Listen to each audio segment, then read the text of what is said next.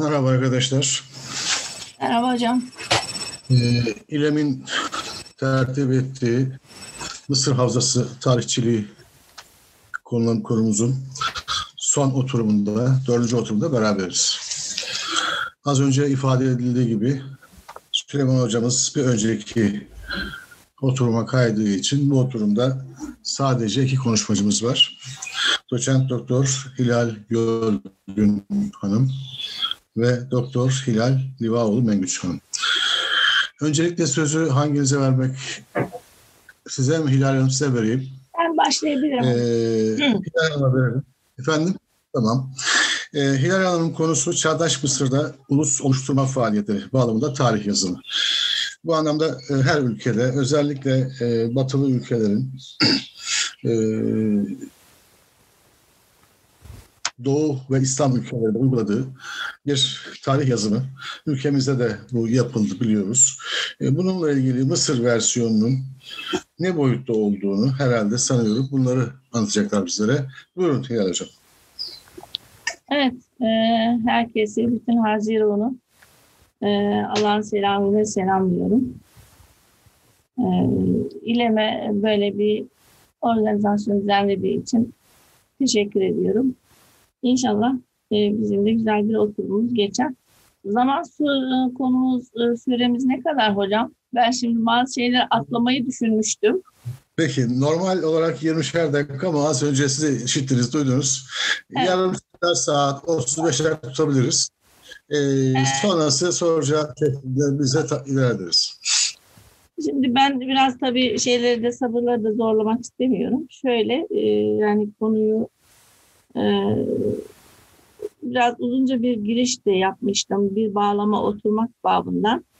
E, bu özellikle e, Avrupa'daki ulus oluşturma faaliyetleri bağlamında e, tarih yazıcılığına gibi bir e, vazife düştüğüyle ilgili birkaç e, pasajdan, birkaç düşünürden istifade etmiştim.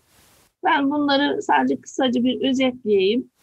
Özellikle baktığımız zaman e, bu dönemde e, daha e, on- 19. yüzyılın e, son çeyreğinde e, çıkan bazı yazılarda e, kendi tarihçilerin kendilerine asıl vazife olarak e, milletlerine e, bir tarih inşa etme misyonu yüklediklerini görüyoruz. Bunu 1876'daki çıkmaya başlayan e, çok meşhur Revue Historique e, dergisinin ilk sayısında e, yayıncılar e, dile getiriyorlar. Diğer taraftan e, aynı şekilde baktığımız zaman yalnız bunun çok tehlikeli bir iş olduğunu, hatta faydalı ve tehlikeli bir iş olduğunu e, Ernst Renan e, 1880'li yıllarda e, dile getiriyor. Şöyle söylüyor Ernst Renan, unutma ve hatta tarih alanında yanıl unutma ve hatta tarih alanında yanılma diyeceğim bir milletin teşekküründe esaslı amildir ve tarih araştırmaları bir millet için e, çok zaman bir tehlikedir. Yani çünkü bir milletin esası bütün fertlerin birçok müşterek şeyleri olması ve hepsinin birçok şeyleri unutmuş bulunmalarıdır. Ki tarihçi bu unutulanları da e, halklara hatırlatıyor maalesef. Çünkü e, tabii bu e, Renan'ın ifadeleriydi. E, çünkü uluslar çok uzun bir süreden beri e, var olduklarını iddia eden oysa tarihsel bakımdan yeni olan varlıklardır. Dolayısıyla bir ulusun kendi tarihinin milliyetçi versiyonu da kaçınılmaz bir şekilde anakronizmden, bazı şeylerin atlanmasından, olayların bağlamlarından koparılmasından ve hatta yalanlardan oluşacaktır der Hobsbawm. Ee, ve e, bütün bu tablo daha az bir ölçüde eski olsun yeni olsun kimlik tarihinin her biçimi içinde e, geçerlidir. Demek ki yani Batı'da da bu işler e, ulus e, oluşturulurken tarihin çarpıtıldığı e, meşhur e, tarihçiler tarafından da dile getiriliyor. Şimdi bizim bölgemize gelecek olursak e, benim bir e, konuyla da e, bağlantılı ve konuyu bir bağlama oturtmak açısından bazı tespitlerim var. Bunları önce paylaşmak istiyorum. E, birinci tespitim şu. 19. yüzyılın son çeyreğinde Mısır'da ortaya çıkan toprağa yani vatana bağlı ve vatanperver hareketle 20. yüzyılın ikinci çeyreğinden itibaren bütün Arap coğrafyasında görülmeye başlanan Arap milliyetçiliğinin birbiriyle karıştırılmaması gerekmektedir. İlki Avrupa işgal güçlerine karşı gelişen bir hareketten İkincisi manda dönemlerinde Birinci Dünya Harbi sonrasındaki şartlarda gelişen bir ideolojidir. Arap milliyetçiliği hakkında kaleme alınan yazılara baktığımızda genellikle sadece birkaç kişinin etrafında döndüğünü, alim ve mütefekkirlerin genel kanaatini yansıtmadığını görürüz. Özellikle Türkiye'de Arap düşüncesi hakkında yapılan çalışmalar e, genellikle İngilizce çalışmaların tesirinde kalınarak icra edilmekte ve o dönemde yaşayan insanların yazdıkları üzerinden değil de ikinci kaynaklardan kanaat oluşturulmaktadır. Dolayısıyla Arap milliyetçiliği 19. E, yüzyılın başlarına kadar götürülüp e, yanlış teşhislerde bulunulabilmektedir. İkinci tespitim şu, Arap coğrafyasında dinin dışlandığı, sadece dil ve etnik kökene bağlı bir Arap milliyetçiliğinin çıkış noktası Manda döneminde bölgede yaşayan ve Batı'nın tesirine tamamen açık hatta misyoner okullarında okuyan gayrimüslim Araplardır. Arap milliyetçinin milliyetçiliğinin ilk propagandasını da Suriyeli bir tarihçi olan Konstantin Zürek El Vahyül Arabi başlıklı kitabında 1939'da yapar.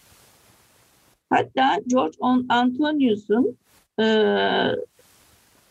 Arabic e, Awakening diye bir kitabı var. Onu da yenice sanırım Türkçe'ye tercüme ediyorlar.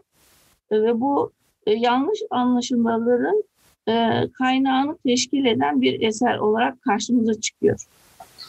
Üçüncü tespit, Birinci ve İkinci Dünya Harplerinden sonra kurulan bağımsız ya da yarı bağımsız Arap devletleri hala kuruluş aşamasını tamamlayamamışlardır.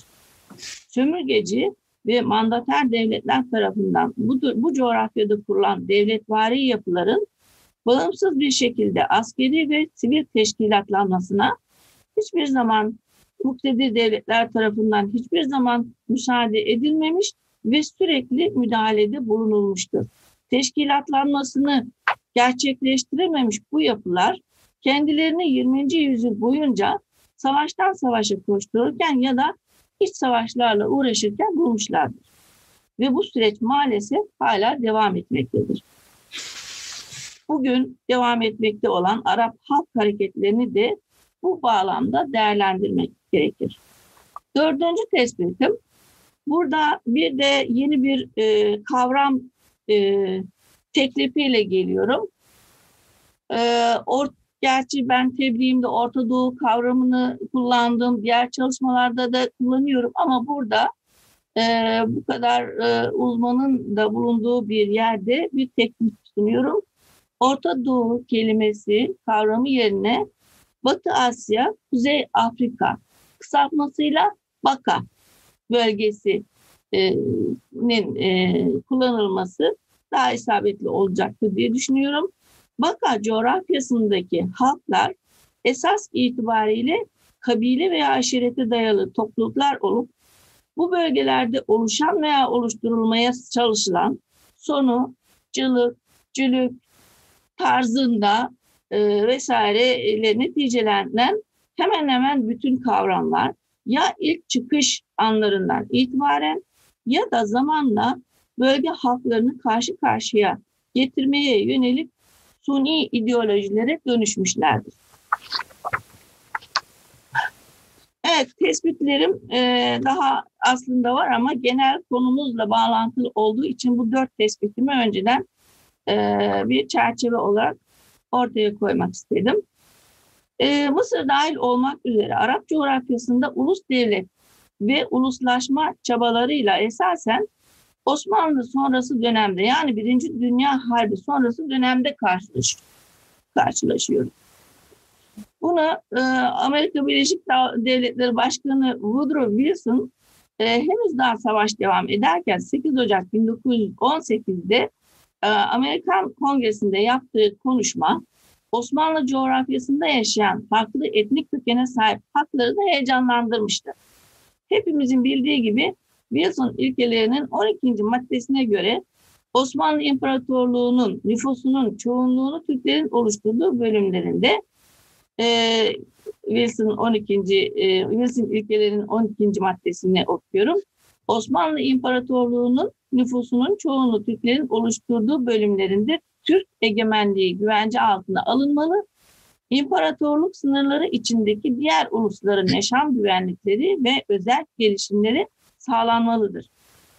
İşte bu e, ifadeler Orta Doğu'da savaş sonrasında bağımsızlık hayali kuran Arap liderler tarafından kendi kaderlerinin tayin hakkına sahip oldukları şeklinde yorumlandılar ve dolayısıyla e, 1919'da e, Paris'te bir barış konferansı toplandığında galip devletlerin delegelerinin etrafı masada kendilerine bir yer talep eden Araplar, Ermeniler, Kürtler, Siyonistler vesaire ile sarıldı. Fakat daha sonra Paris'te bütün e, anlaşmaların ilk maddesini, ilk maddelerini teşkil eden Milletler Cemiyeti Misakı 28 Nisan 1919'da konferans e, genel kurulunda kabul edildi. Bu tam bir sükut hayali uğramasına neden oldu bu bağımsızlık hayalini kuranların. Buna göre e, çünkü getirilen çözüm bir manda sistemiydi.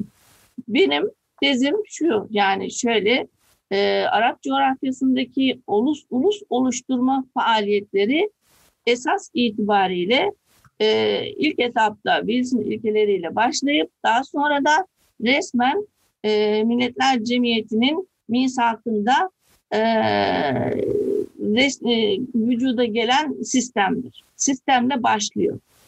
Şimdi bu hatırlamak babından misakın 22. maddesi şu şekilde. Bunu okumamız e, faydalı olacağını düşünüyorum.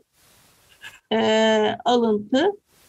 Savaştan sonra daha önce kendilerini yöneten devletlerin egemenliğine bağlı olmaktan çıkmış ve çağdaş dünyanın özellikle güç koşullar altında kendi kendilerini yönetme yeteneğinden henüz yoksun halkların iskan ettiği sömürgelere ve ülkelere şu ilkeler uygulanır. Bu halkların refahları ve gelişmeleri kutsal bir medeniyet görevidir. Ve bu görevin yerine getirilmesi için iş bu misaka güvenceler konulması gerekir. Bu ilkenin uygulamada ve gerçekleştirilmesi için en iyi yöntem bu halkların vesayetini, kaynakları, görgüleri ya da coğrafya durumları bakımından bu sorumluluğu yüklenmeye en elverişli bulunan ve bunu kabul, bunu kabule razı olan ulusların eline vermektir. Bunlar bu mandayı mandeter sıfatıyla ve cemiyet adına yapacaklardır. Mandeterliğin niteliği halkın gelişme derecesine, ülkenin coğrafya durumuna, ekonomik koşullarına ve buna benzer bütün öteki durumlara göre değişik olmasını gerektirmektedir. Daha önce Osmanlı İmparatorluğu'na bağlı bulunan bazı topluluklar kendi kendilerini yönetmeye yetenekli olacakları zamana kadar yönetimlerine bir mandater devletin öğütleri ve yardımı olmak koşuluyla bağımsız uluslar olarak varlıkları geçici nitelikte tanınabilecek bir gelişme düzeyine ulaşmışlardır. Gördüğümüz gibi galip devletler Arap coğrafyasında Osmanlı'nın hakim olduğu Arap coğrafyasında e, henüz daha e, rüştünü ispatlamamış e, topluluklar görüyorlar ve bunlara birer vasi e, tayin etme gereği medeniyet e, getirecek vasi tayin etme ihtiyacı hissediyorlar. Burada Arapların dünya tarihine bir ulus olarak ortaya çıkma çabaları Paris'te toplanan e, barış konferansıyla başlar desek yeridir demiştim. Zalul başkanlığındaki ki Zalul e, Mısır'ın e, 1900'lü yılların başındaki e, meşhur siyasetçilerinden birisidir. Onun başkanlığındaki küçük bir delegasyon ve e, Mısırlıları temsilen Paris'teki konferansa katılmak istemiş fakat işgalci İngiliz kuvvetleri buna müsaade etmemiş ve Zalul ve arkadaşları tutuklanarak Malta'ya sürgüne gönderilmiştir. Burada bir şey daha açıklık getirmek gerekiyor. Türkçe literatüre baktığımız zaman VEFT konusunda çok kafa karışıklığı var. Şimdi VEFT aslında delegasyon demek. Ama bunu e, VAFT şeklinde W ile yazıp sanki çok önceden beri böyle bir parti varmışçasına e, bir hareket yani bir delegasyon yani kelime delegasyon demek. Ve bunu e, buna e, bir geçmiş inşa etmeye çalışan ben yazılar, Türkçe yazılar gördüm.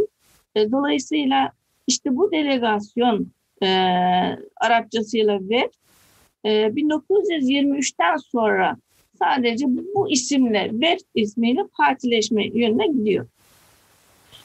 Ee, ve şimdi bu e, biraz önce söylediğim e, bu cemiyetler, e, e Milletler Cemiyeti e, misakının e, kabul edilmesinden sonra çok kısa bir süre sonra bir şeyi görüyoruz. Yani e, 28 Nisan'da e, ilan, o, kabul edilmişti genel kurulda.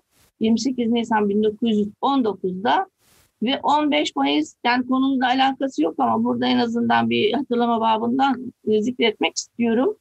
15 Mayıs 1919'da Yunan, Yunanlılar İzmir'e çıkıyorlar ve ertesi gün e, Mustafa Kemal Paşa da e, 16 Mayıs'ta Samsun istikametine e, doğru yola çıkarılıyor. Şimdi e, dolayısıyla baktığımız zaman Paris'teki manda sistemi ile e, bölgede yaşayan halklara bazı topraklar e, vatan olarak belirleniyor. Fakat e, bu tabii hepimiz bunu biliyoruz. Suni bir şekilde cetvelle sınırlar çiziliyor ama çizildikten sonra bunlar e, o topraklar vatan haline geliyor mu? Gel, e, geldi diyelim içindekiler yaşayanlar ulus haline geliyor mu? Şimdi Yunan 1882'de şöyle sorular soruyor. Ben de ondan mülhem bazı sorular soracağım. Diyor ki millet nedir? Niçin Felemenk bir millettir de Hanover veya Parme büyük tıkalı millet birer millet değildir? Nasıl oluyor da Fransa'yı yaratan esas yok olduğu halde Fransa hala bir millet olarak devam ediyor? Nasıl üç dili, dört dili, dört, dört dili olan İsviçre bir millet oluyor da Mesela pek mütecanis olan Toskana bir millet olamıyor. Niçin Avusturya bir devlettir de bir millet değildir? Milliyet prensibi ile ırk prensibi arasındaki farklar nelerdir? Aynı soruları e, daha sonra yani Rena'nın sorularının hiçbir zaman cevap bulamadığını görüyoruz. E, çünkü e, o 20. yüzyılda Avrupa artık Avrupalılık kimliğini oluşturma yoluna gitti. Ama 21. yüzyılda gördük ki bu kimlikte tutmadı ve çatır diyor. Şimdi biz kendi bölgemizle ilgili bazı soruları şöyle soralım. Arap topraklarında yaşayanlar nasıl ulusa dönüşecektir? Hatta soruyu daha farklı soralım. Bu halklar 100 yıl önce kendilerini dikte edilen sınırlar içerisinde bir ulusa dönüşebilmişler midir? Irak ulusu, Suriye ulusu, Lübnan ulusu, Ürdün ulusu, Mısır ulusu vesaire birbirlerinden hangi özellikleri ile ayrışacaktır? Ya da ayrışabilecekler, ayrışabilecek midir? Bu halklar bu sınır kendilerine sınır, çizilen sınırları kabul edebilecekler midir? Edecekler midir? Bütün bir 20. yüzyıl bu soruların cevaplarının aranmasıyla geçti. Görebildiğimiz kadarıyla 21. yüzyılda böyle geçmeye aday. Sorumuz şu, manda sistemi Arap tarih yazıcılığını nasıl etkiledi?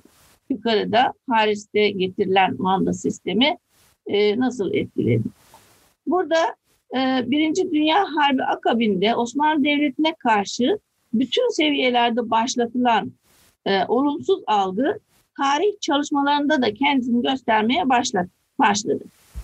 E, diğer taraftan e, işgal altında e, altındaki coğrafyada gelişen Arap milliyetçiliği tarihçilik alanına da yansımış ve Arap coğrafyasının bağımsızlıkları kazanmaya veya yarı bağımsızlıklarını kazanmaya başlamasıyla birlikte hummalı bir şekilde yeni bir milli tarih inşası e, dönemi başlamıştır.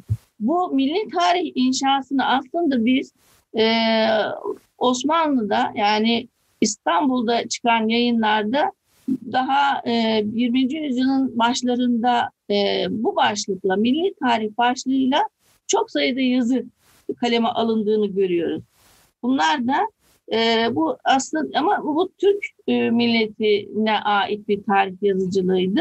Bu sefer karşımıza çıkan Arap coğrafyasındaki e, milli tarih inşası dönemi. E, şimdi bugüne kadar aslında bu, tabii milli tarih inşa edilirken muhakkak karşısında e, yani daha doğrusu modern milli tarihlerde bir de ötekinin inşa edilmesi gerekiyor. Ee, yeni dönemdeki e, manda dönemlerinde geliştirilen milli tarih e, inşasında e, Arap e, halklarının karşısına çıkarılan öteki Osmanlı Devleti veyahut da Türkler olmuş oluyor. Onları oluşturan Türkler. Burada e, daha önceden e, gerçi e, 19. yüzyıldan itibaren Osmanlı Devleti'ne karşı e, bazı yazıların yazıldığını görüyoruz. Daha önceki oturumlarda bunlardan bahsedildi. Ama bunlar sistematik bir milliyetçilik hareketi değildir. Bunu da vurgulamak lazım. E, hatta e, Osmanlı Devleti'ne karşı oldukça pozitif bir yaklaşımda bulunmakla birlikte manda dönemleri, manda yönetimleri altında bu durum değişiyor. E, bu bu e, dönemde yeni monarşiler kendilerini resmi bir hafıza ya da geçmiş oluşturmak için yerli ve yabancı pek çok tarihçiyi devreye sokmaya başladılar. Bunu biz Mısır'da e, Abidin projesi adı altında yürütülen faaliyetlerde görüyoruz. Saray desteğiyle devlet arşivleri oluşturularak bunlara bunlar araştırmacılara e, açıldı. Bu e, Abidin projesinde e, Osmanlı e, devletinin ya Osmanlı geçmişinin kötü, e, kötülenmesi ve unutulması için çok fazla e, çalışma yapıldığını, hatta öyle ki e, usulsüzlükler yapıldığını, bazı e, arşiv belgelerinde ayıklamalar yapıldığını, gizlendiğini, e, yok edildiğini iddia eden e, pek çok yazı var burada. Bunlar arasında gerek Arap tarihçiler, gerek Mısırlı tarihçiler, gerekse e, Batılı tarihçiler bunları tespit etmişler, e, kaleme almışlar. Yani demek ki belgeciliğe dayalı bir tarihçilik gelişirken diğer taraftan e, belgelerin de yok edildiğini görüyoruz. Fakat son zamanlarda pek çok araştırmacı tarafından sorgulanarak doğru olmadığı ortaya konan yani Osmanlı dönemi hep geçmiş şey, durgunluk veri ve geri kalma dönemi olarak nitelenmeye başlandı. İşte buna karşı son zamanlarda pek çok çalışma bu tezin e, doğru olmadığını e, ortaya koymaya da başladı. Yani bu çalışmaları yapanlar arasında artık Mısırlı tarihçiler de var e, Nelihanla gibi olsun, diğer başka pek çok tarihçi Osmanlı dönemi Mısır'ın e, sosyal tarihini araştırmaya ve bu dönemi görmeye başlamışlardır. E, şimdi burada diğer taraftan Manda dönemindeki bölgelerde yerel milliyetçilikler desteklenmiş ve bununla bağlantılı olarak üniversitelerdeki tarihçiler de anakronik bir şekilde birkaç yüzyıl öncesinin tarih vesikalarından tarih devşirmeye ve buna göre e, Arap coğrafyasında birbirinden ayrışmış yeni ulusal kimliklerin inşasında görevler icra etmeye başlamışlardır. Bu şöyle bir şey oluyor. Yani mandanın sistemin getirdiği sınırlar içerisinde Suriye bir birim, Irak bir birim, e, Mısır bir birim olarak görülürken Mısır'dakilerin Firavunlar dönemine giderek oradan tarih devşirmeye çalıştıklarını, Suriye'dekilerin e, Şam'daki e, Emevi devletinin e, başkenti Şam olması hasebiyle e, Emevi tarihinde kendi geçmişlerini bulmaya, oraya doğru bir tarih inşa etmeye çalıştıklarını, Irak coğrafyasındakilerin de Abbasilerin başkent Bağdat olduğu için buna göre bir e, e, tarih inşa etmeye başladıklarını görüyoruz. Yani 30'lu 40'lı yıllarda e, hatta daha sonrasında devam eden bir faaliyet şeklinde e, yerel e, Arap milliyetçilikleri, ulusal kimlikler inşa ediliyor bu dönemde. Yani ama bundan sonra biraz daha açtıklarını da göreceğiz. Fakat e, işte 1900 bunu aşmak için bu yerel e, milliyetçilikleri de aşmak için e, bazı çabaların da olduğunu görüyoruz.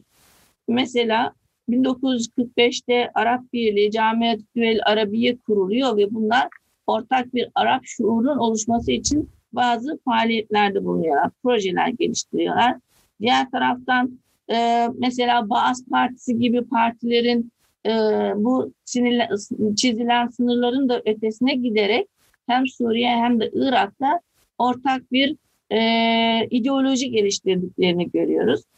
Sonra tekrar baktığımızda e, Mısır'da e, Abdülnasır döneminde bir e, Mısır-Suriye birleşmesi çabalarının olduğunu görüyoruz. Yani yerel milliyetçilikler de tamamen öyle kabul edildi, hep devam etti anlamına gelmiyor. Bunlar da aşılmaya çalışılıyor. Biraz sonra e, bahsedeceğim üzere e, kabul ed, e, anayasalar Mısır anayasasında bile artık e, Mısır'ın Arap ümmetinin bir parçası olduğu e, her anayasada vurgulanan bir durum haline gelmiştir. Şimdi e, burada aslında 1930 20'li 30'lu yıllardan itibaren Arap e, tarihçiliği, modern Arap tarihçiliğinin kur, e, kurucusu diyebileceğimiz Muhammed Şefik Kurbal'in çalışmaları karşımıza çıkar ve onun e, Suriye coğrafyasında kendi e, dönemdaşı Konstantin Zürek'le ortak projeler yürüttüklerini görüyoruz. Şimdi manda sisteminde e, verilen e, bu e, vatan olarak tespit edilen, e, çizilen sınırların e, hemen bu şekilde bu tarihçiler e, vatan olmadığı kanaatindedir. Bunu e, şeyin e, Şefik Burbel'in 1948 yılında Aralık 1948 yılında kaleme aldığı hatta yaptığı bir konuşma diyelim. Çünkü radyo konuşmasıdır. Bunun metne dökülmüş hali. Aralık 1948 e, tabii bizim için önemli bir tarih. O bu coğrafya için çok önemli bir tarih. Niye önemli? İsrail devleti kurulmuştur. Araplar ile e, Yahudiler arasında kıyasıya bir mücadele verilmiş ve Arap e, toplumu büyük bir e, yenilgi yaşamıştır. Konstantin Zürek kendisi gerçekten bir inanmış bir Arap milliyetçisi, tarihçidir. Biraz önce bahsettim Elvaül Arabi'nin yazarıdır kendisi. Ve o e, Filistin Kurtuluş Örgütü'nün de kurucuları arasında yer alır Filistin çalışmalarında öncü bir e, şahıstır. E, şimdi bazen e, şeyleri karıştırıyoruz. E, yani e, Arap milliyetçileri veyahut da bu toplumu hani e, Filistin meselesiyle de ilgili olarak e, yani bu Hristiyan Arapların e, buradaki tavırları ile ilgili biraz e, geri yani şeyler pek fazla ön plana çıkmıyor. Şimdi konuyu dağıtmamak için bunu Sayın Hocam 25 dakika oldu. İsterseniz 5 dakika daha vereyim. Kapanmayalım yavaş yavaş. O kadar oldu mu hocam? Ben e, tamam. Şimdi burada e, esas itibariyle ben zaten e, şöyle e, Nasır, Abdülnasır dönemine de gelip e, orada yapılan bazı faaliyetler var. Onlara da değinip meseleyi e, ortaya koymak. Burada her şeyi söyleyemiyoruz tabii ki.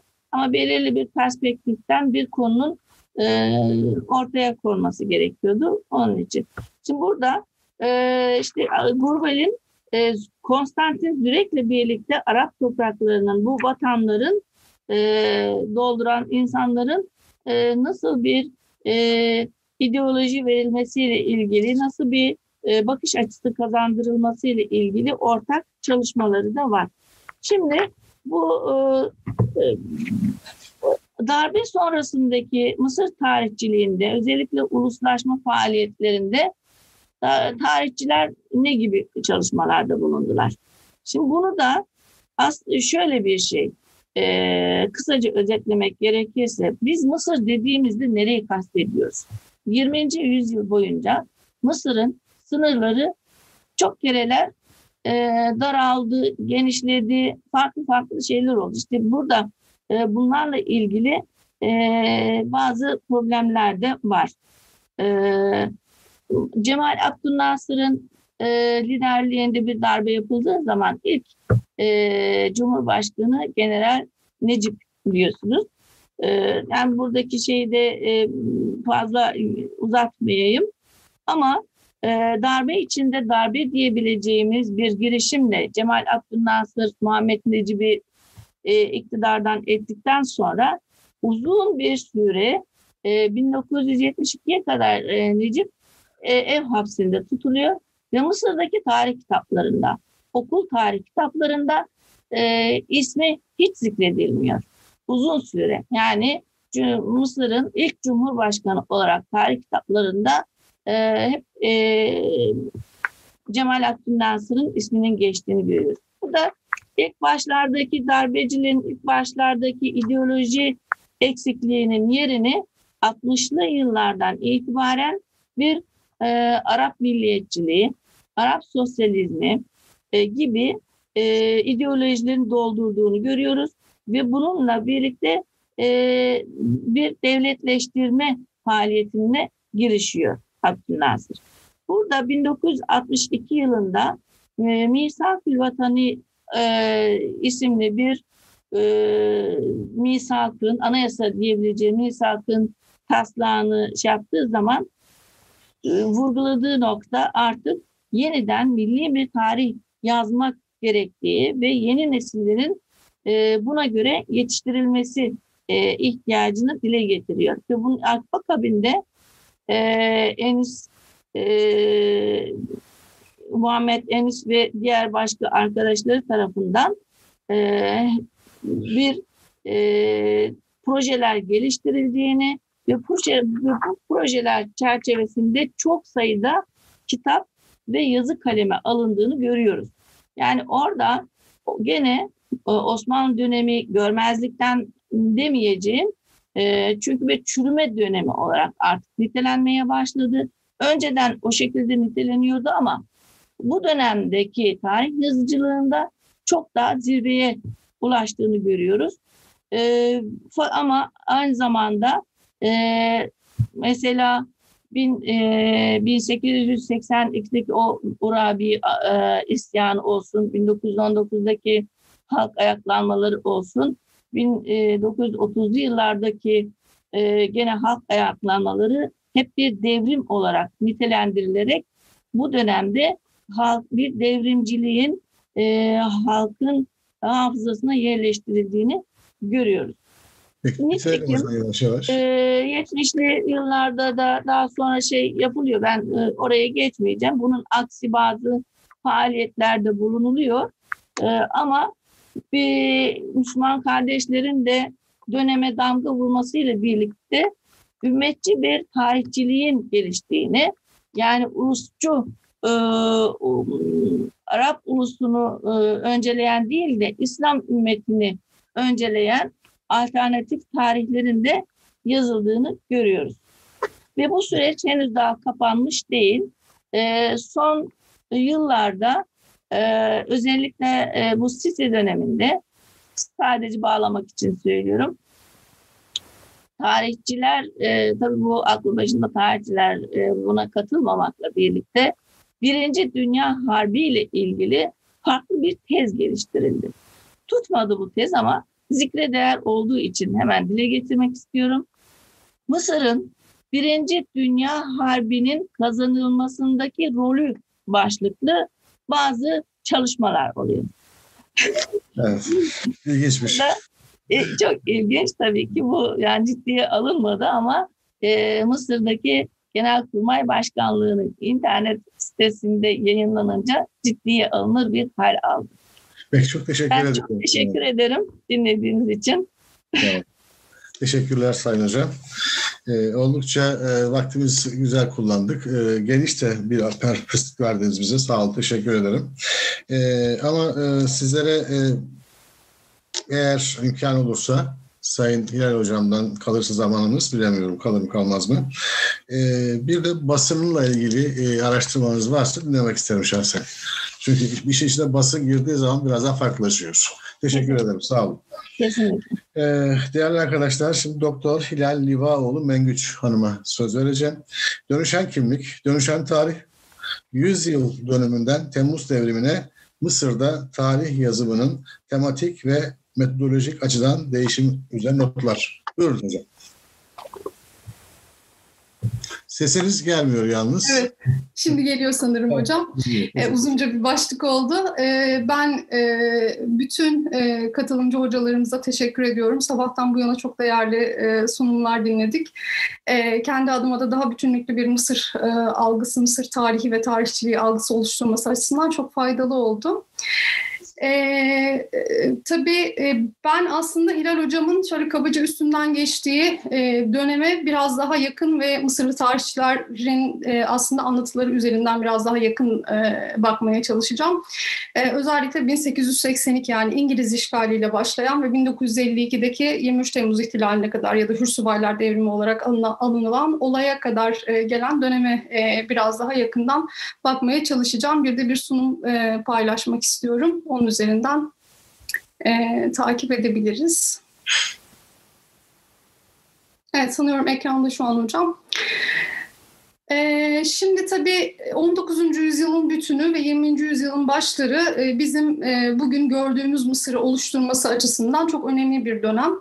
E, Kavalalı hanedanıyla başlayan dönem yani Kavalalı Mehmet Ali'nin Paşa, Mehmet Ali Paşa'nın valiliğiyle başlayan sonra işte Hidivlik şeklinde devam eden ve aynı aileden gelen hükümdarların yönettiği dönem Mısır'ın pek çok açıdan pek çok yenilikle, kurumsal yenilikle tanıştığı bir dönem oldu. Tabii ki bu dönemin e, bu dönemde bağımsız bir Mısır'dan ve bağımsız bir yenilik hareketinden bahsedebilir miyiz? Yoksa bu dönemi biz Osmanlı'daki tanzimat, meşrutiyet gibi yenilikler bağlamında mı değerlendirmeliyiz sorusu. Batı'da da, Mısır'da da, Türkiye'de de tarih araştırmalarının tartışma konularından bir tanesi oldu. Ve son dönemde ee, özellikle bazı Mısırlı tarihçilerin de Halit Fehmi bunlardan e, önemli olanlarından bir tanesidir. E, Mısır modernleşmesinin Osmanlı bağlamından bağımsız düşünülmemesi gerektiğini ısrarla vurgulamıştır. Bu açıdan e, yeni bir perspektif de kazandırmıştır özellikle batıdaki çalışmalara. E, bunu da zikretmek isterim. E, dolayısıyla 19. yüzyıl e, ve 20. yüzyılın başları bugün gördüğümüz Mısır'ın inşası açısından oldukça önemli bir dönem. Şimdi ben kısaca e, biraz tarihsel perspektif vermek açısından e, kısa bir geçiş yapmak istiyorum bu dönemde yaşanan olaylara ilişkin. Ama bir önceki oturumda Halil İbrahim Erol Hoca e, 19. yüzyıldaki gelişmelerden bahsetmiş oldu. O yüzden ben 1800, e, 1882'deki İngiliz işgalinden başlayarak aslında e, 1952'ye kadar getirmek istiyorum. İngiliz işgali sonrasında e, Mısır'da e, bugün benim konumu da teşkil eden o fikri değişimler, yeni fikri akımların e, meydana gelmesi açısından önemli bir olay. E, aslında Mısır'da e, bu fikri hareketlerin en önemlisi kimlik tartışmaları ve milliyetçilik bağlamında konuşulur.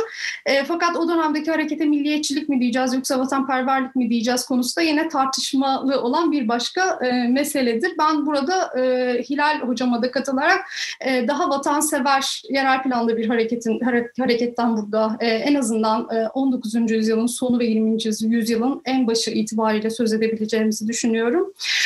E, bu dönem yani 1882'de İngiliz işgalinden başlayarak 1910'lara kadar gelen dönemde e, Mısır'da muhafazakar tandanslı dini değerlere çokça referansta bulunan e, panislamizmi ve Osmanlı hakimiyeti fikrini benimsemiş bir e, vatanperver hareket ortaya çıkıyor. El Hizbul Vatani Hareketi Mustafa Kamil'in liderliğinde.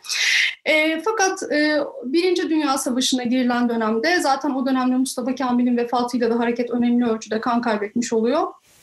Ee, Osmanlı'nın savaşa girmesi ve e, İngiltere'nin Mısır üzerinde 1914'te savaşın hemen başında himaye ilan etmesi, protektore ilan etmesiyle birlikte e, ve tabii savaşın da Osmanlı aleyhine gelişip Osmanlı Devleti'nin de dağılma sürecine girmesiyle birlikte artık e, Mısır'da kendi e, kaderini yazma noktasında, kendi kaderini çizme noktasında daha net bir iradenin ortaya çıktığını görüyoruz. Zaten bu tarihten itibaren de e, vatanperver hareket e, İngiliz işgalini e, sona erdirmek e, amacıyla ortaya çıkan vatanperver hareket biraz daha seküler e, ve liberal değerlere yaslanan bir e, nitelik arz etmeye başlıyor. Burada da yine Saad Zalül liderliğini uzun bir e, dönem e, Mısır'da etkili olduğunu e, görüyoruz. Veft e, grubunun e, etkili olduğunu e, görüyoruz.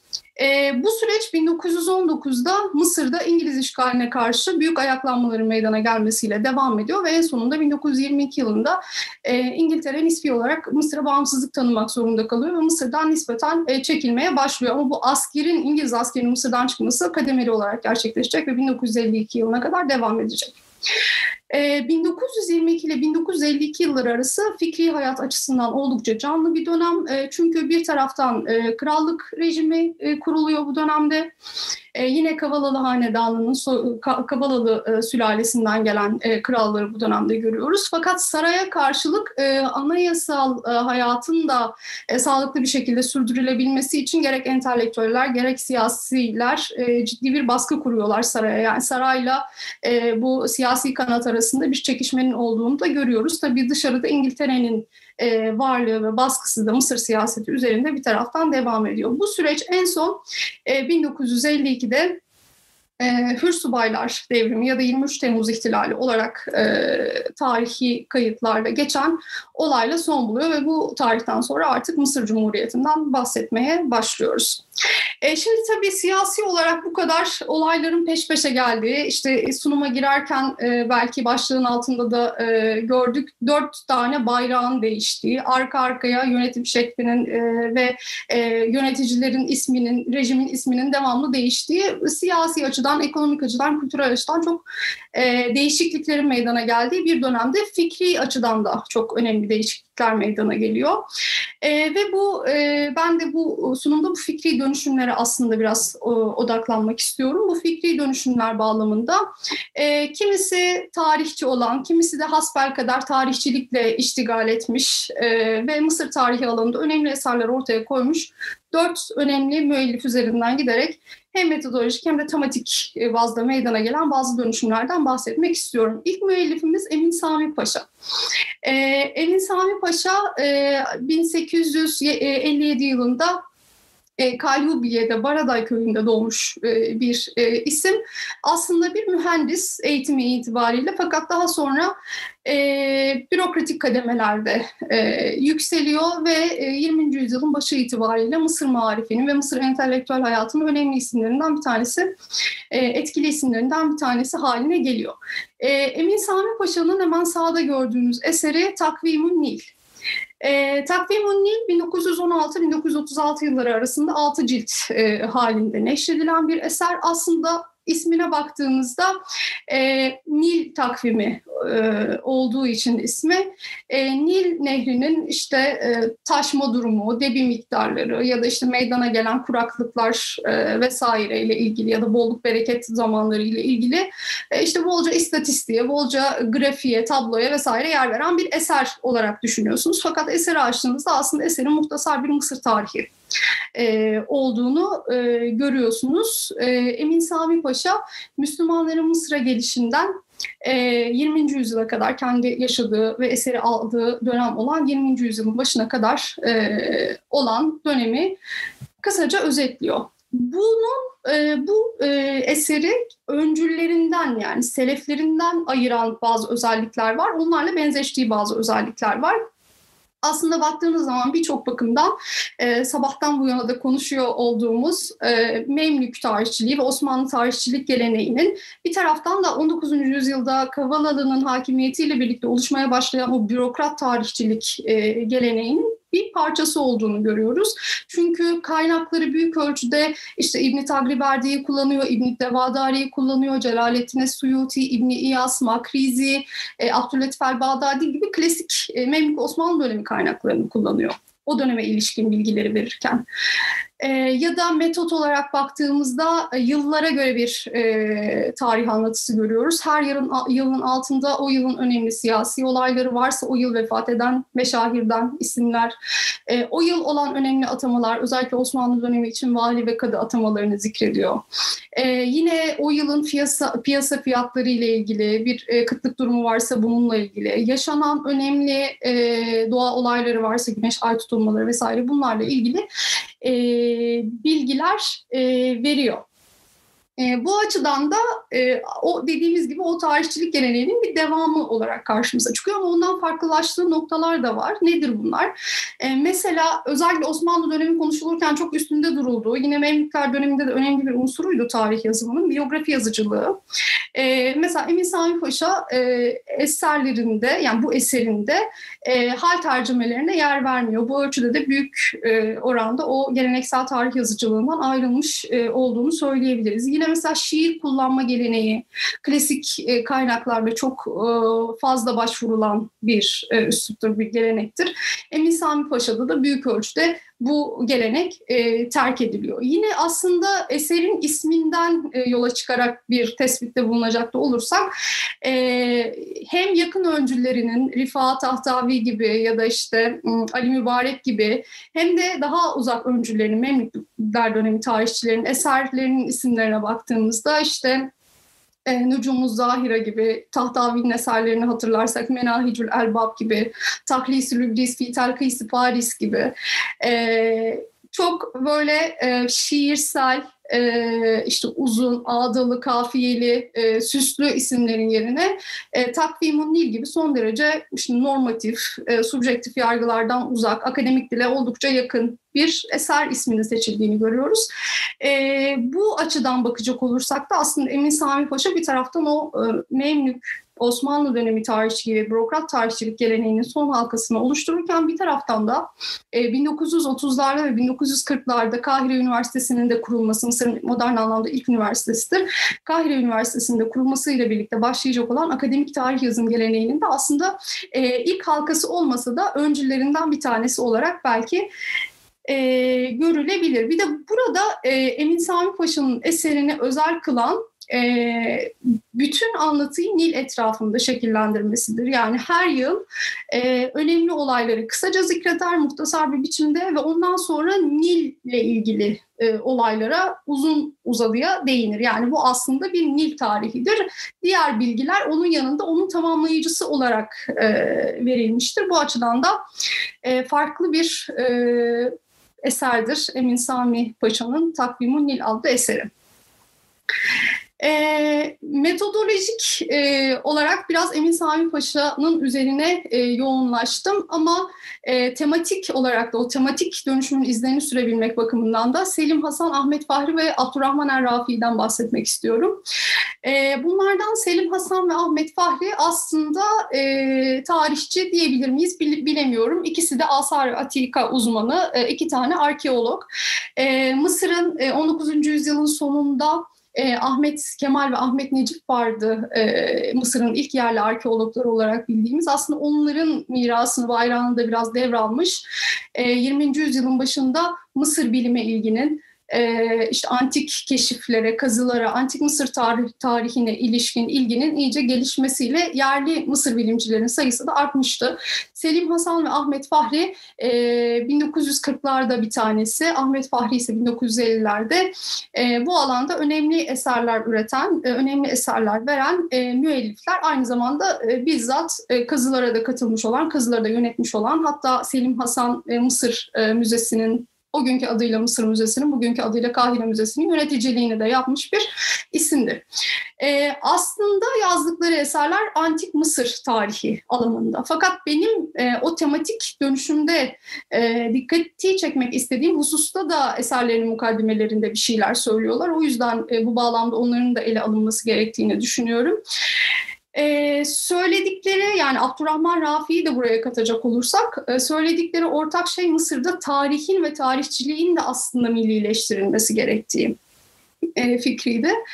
E, bunu Selim Hasan ve Ahmet Fahri daha e, işte 1920'lerin firavunculuğunu hatırlatan bir uslupla e, gündeme getiriyorlar. Mesela Selim Hasan e, kendisi e, eseri yazarken karşılaştığı zorluklardan bahsederken mukaddimesinde aynı zamanda bir Mısırlı'nın Mısır tarihini nasıl anlaması gerektiğini e, de e, formülize ediyor. E, ve e, o noktada Mısırlıların Mısır tarihini, antik Mısır tarihini anlamasını kolaylaştırmak için e, terminolojinin Arapçalaştırılması gerektiğini söylüyor. Yani kendisi daha önce yabancılar bu alanda uzun süre hakim olduğu için özel, özellikle Fransız işgalinden itibaren e, Avrupalılar e, Almanlar, Fransızlar, İngilizler Mısır bilim alanında hakim oldukları için terminoloji, terminolojinin de bu yabancı dillerde geliştiği geliştiğini e, fakat artık Mısırlıların bu alana hakim olması gerektiğini ve buna göre yeniden Arapça bir terminoloji oluşturulması gerektiğini e, söylüyor. Yine onun dikkat çektiği başka bir önemli husus Mısırlılar diyor eğer bugün başarılı olmak istiyorlarsa ki bu eser 1940 e, yılında Ağustos ayında yazılmış bir eserdir. Eğer başarılı olmak istiyorlarsa mutlaka tarihlerine sahip çıkmak zorundalardır. Ve bu tarihe sahip çıkması gereken de Mısır halkıdır, Mısır yöneticileri değildir diye burada aslında yine 1920'lerde gördüğümüz gördüğümüz Mısır halkıyla Mısır yöneticileri arasına ciddi bir e, ayrım getiriyor. İkisini birbirinden ayırıyor. Bunu görüyoruz. E, ve e, hatta şey diyor yani Mısır tarihi, kadim Mısır tarihi ha, Mısır halkının tarihidir. Firavunların tarihi değildir. Çünkü Firavunların yaşamıyla Mısır halkının yaşamı birbirinden çok farklıydı. O yüzden e, hangisini merkeze alacağımız tarihi anlatıda o tarihin niteliğini büyük ölçüde belirler. Biz burada halktan yana tercihimizi kullanmalıyız diyor. Tabii bunu Selim Hasan'ın biyografisiyle ilgili detayları düşündüğümüz zaman daha anlamlı hale geliyor. Yani Selim Hasan e, Mısır Müzesi'nin müdürüyken e, Kral işte birinci Fuad'ın yerine oğlu birinci Faruk e, geldiği zaman e, eserleri yani babasının Mısır Müzesi'ne bağışladığı eski eserleri geri istiyor ve e, Selim Hasan bu teklifi reddediyor. Bu eserler hanedanın malı değildir, halkın malıdır diyerek bu teklifi reddediyor. Ondan sonra sarayla arası açılıyor. Zaten ciddi bir muhalif olarak hayatına devam ediyor ve enteresandır. Sonra Nasır döneminde de çeşitli bürokratik görevlerde bulunuyor. Ee, yani Nasır döneminde de sevilen bir e, bürokrat oluyor.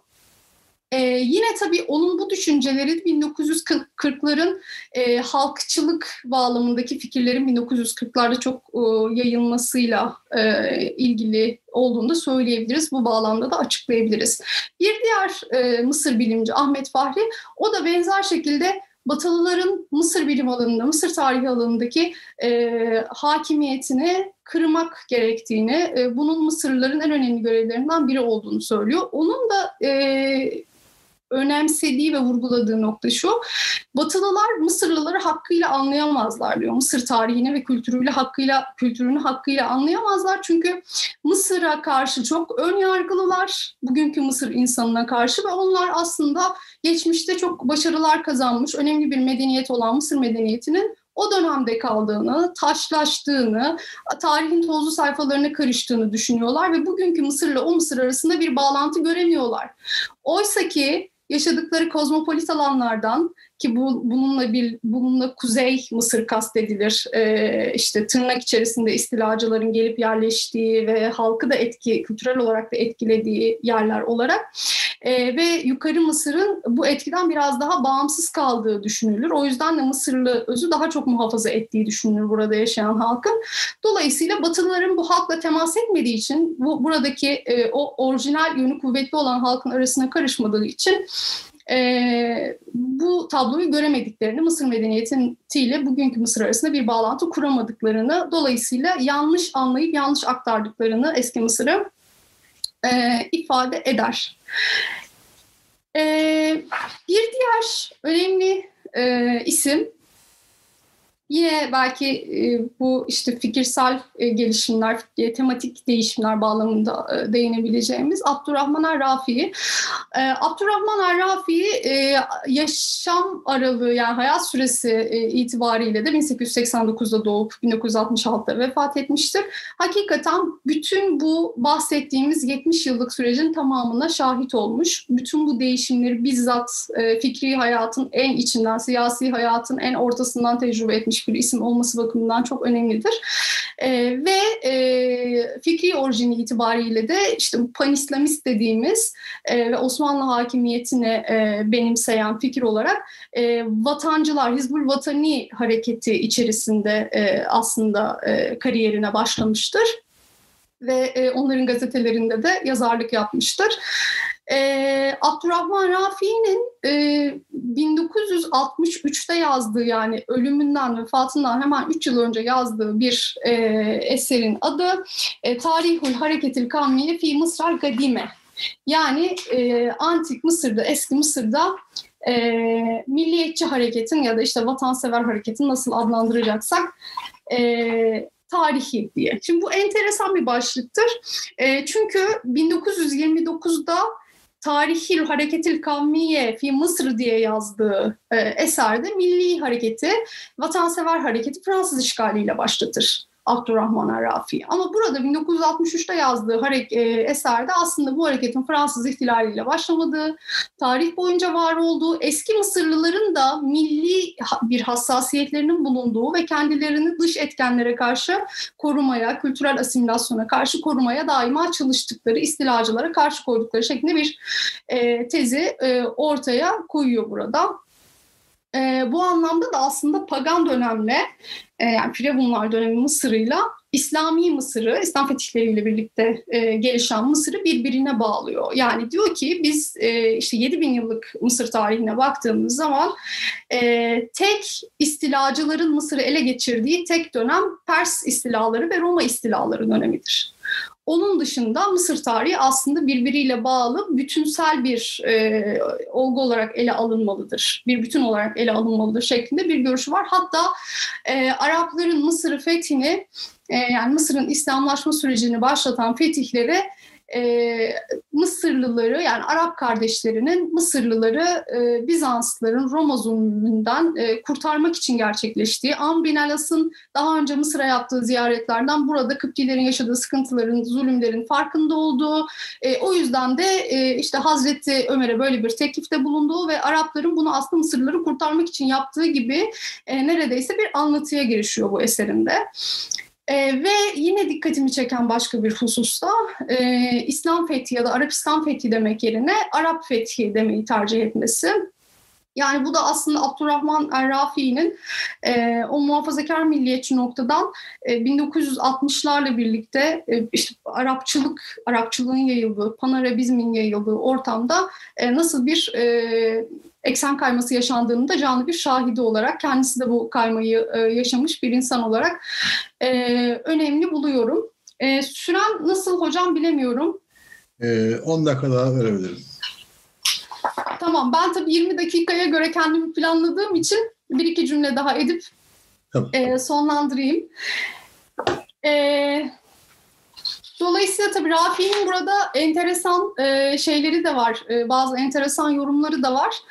Ee, mesela pagan e, döneme, Bizanslıların hakimiyeti altında pagan döneme e, ilişkin çok kötü, çok pejoratif bir tasvir olduğunu, e, Bizanslıların bu pagan dönemin e, kalıntılarını yok etmeye çalıştığını, ancak daha sonra Müslümanların e, gelişiyle birlikte pagan dönemin kalıntılarına da e, çok hoşgörüyle davranıldığını ve bu kalıntıların bugüne gelmesinde Müslümanların hoşgörüsünün büyük e, bir etken olduğu gibi e, bazı e, görüşlere sahip Abdurrahman Er-Rafi. Yani dediğim gibi fikri hayatının başına baktığımızda panislamist bir yere konumlandırıyor ki Hilal Hocam'ın da bu konuda çalışmaları var. E, panislamizm içerisinde Mustafa Kamil, Mustafa Muhammed Ferit ve Abdurrahman Rafi gibi isimleri incelediği.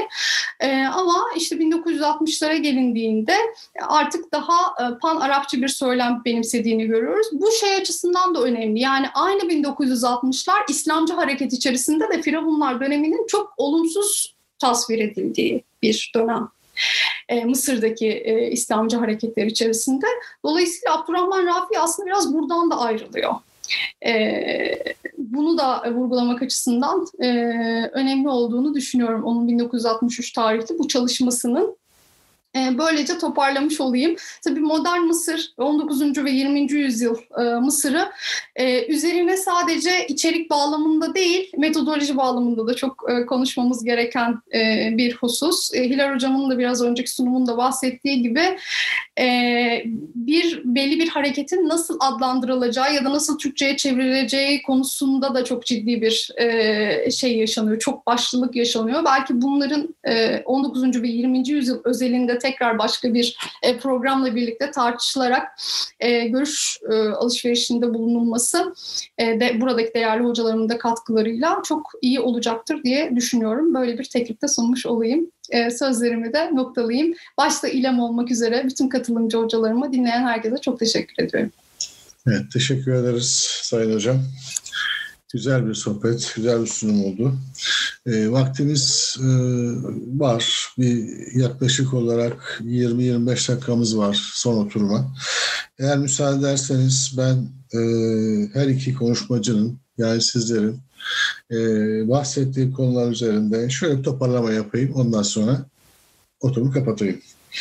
E, Hilal Hocam öncelikle e, bir kavram teklifini e, bize getirdi ki bu anlamda orijinal bir teklif olarak bunu kabul ediyorum. Sanıyorum eğer kulaklarım yanlış duymadıysa Bata diye özetledi. Hocam sesini açarsanız. Baka hocam. Baka. Asya, Kuzey Afrika. Tekrar eder misiniz? Batı Af Batı Asya, Kuzey Afrika anlamında Baka kısaltması. Batı Af Af Batı Afrika. Pardon ya. Batı Asya. Batı Asya. Kuzey Afrika olarak Baka. Afrika. Yani ben e, Güney, Güneybatı Asya diye de kullanıyorum. Evet yani ben sadece bir kısaltması da olsun, kulağa da kolay gelsin evet. olarak. Evet. evet. Toplamak günümüzde biliyorsunuz güzel bir şey oldu. Ee, tabii Orta Doğu kavramı kime göre? İngilizlere göre ortaya atılan bir şey. E, bu anlamda e, benim merak ettiğim hususlardan bir tanesi özellikle e, basına yansımalar noktasında çok benim e, merakım vardı. Hatta bir ara bu konularda biraz eğildim ama tabii orta çağcı olunca çok fazla bu konulara giremedik. E, ama e, eğer böyle bir e, bilgimiz varsa ben sizden onu kalan süremize şöyle bir 15 dakika içinde rica edeyim. Var mı efendim böyle bir... Ee, şimdi şöyle ben e, gazetelerle e, modern e, yani günümüz gazeteleriyle ilgili bayağı ilgilendim. Daha e, geçmiş dönemlerle ilgili özel bir çalışmam olmadı ama bu e, çünkü yani genellikle Tabii ara ara baktıklarımız o şu, şu yani medya gazetelerde şunlar yer alıyor şeklinde uzun yani böyle e, teferruatlı herhangi bir şey söyleyecek durumda değil fakat önümüzdeki günümüzdeki e, hareketlerle ve günümüzdeki durumlarla alakalı benim başka yaptığım başka bir çalışma tarih çalışması var. Bu hareketler bağlamında medyanın ve gazetelerin tavırlarıyla ilgili e, takip ettiğim e, konular var hocam. E, dolayısıyla şöyle bu e, son zamanların tarih yazıcılığında e, yani sadece şunu söyleyeyim bu e, Arap halk hareketleri bağlamında bir medya e, çalışmalarım oldu. Orada e, özellikle e, tarihin e, tarihi bir hadisenin içinden geçtiği düşüncesiyle e, bu hareketin e, içinde olanlar belge ve bilgi, görüntü toplama açısından gazetelerden, işte e, diğer e, bütün bu çekilen fotoğraflardan vesaireden arşivler oluşturmaya başladılar. Bunlarla ilgili çok müthiş çalışmalar var. Hatta çok ilginç bir durum var o dönemde bin, e, 2011 yılında e, yani bu toplumsal hafızanın muhafazasıyla alakalı olarak 2010 kampanyalar önemlidir. Yani kamuoyu oluşturuyorsunuz ki kimlik oluşabilsin. Şöyle oldu yalnız 2011'de çok e, ilginç bir olay oldu. E, bu e, tabii e, mübarek devrildikten sonra e, Mursi'nin de iktidar olması döneminde 2011-25 Ocak devrimi olarak popüler oldu ve bu dönemde e, pek çok şey e, devlet tarafından desteklendi bazı projeler. Yani bu bilgi ve belgelerin derlenip toparlanıp arşivlenmesi konusunda. Hatta e, devletin bir şeysi oldu. Hmm, internet sitesi açtılar.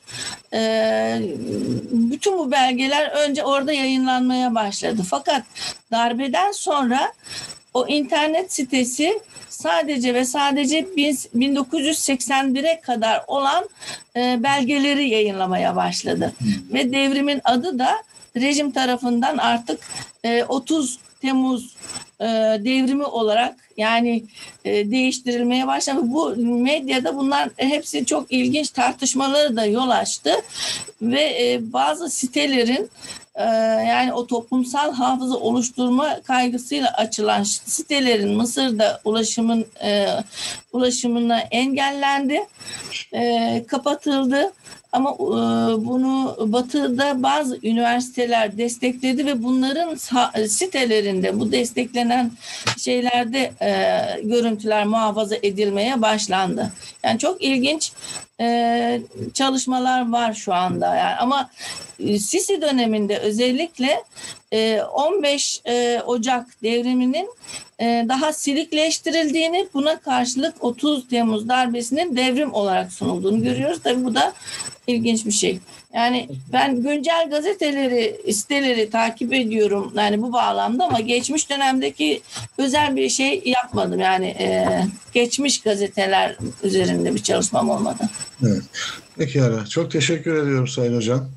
Ee, bütün bu anlatılanlar sabahtan beri e, yaşanan güzel bir toplantı oldu.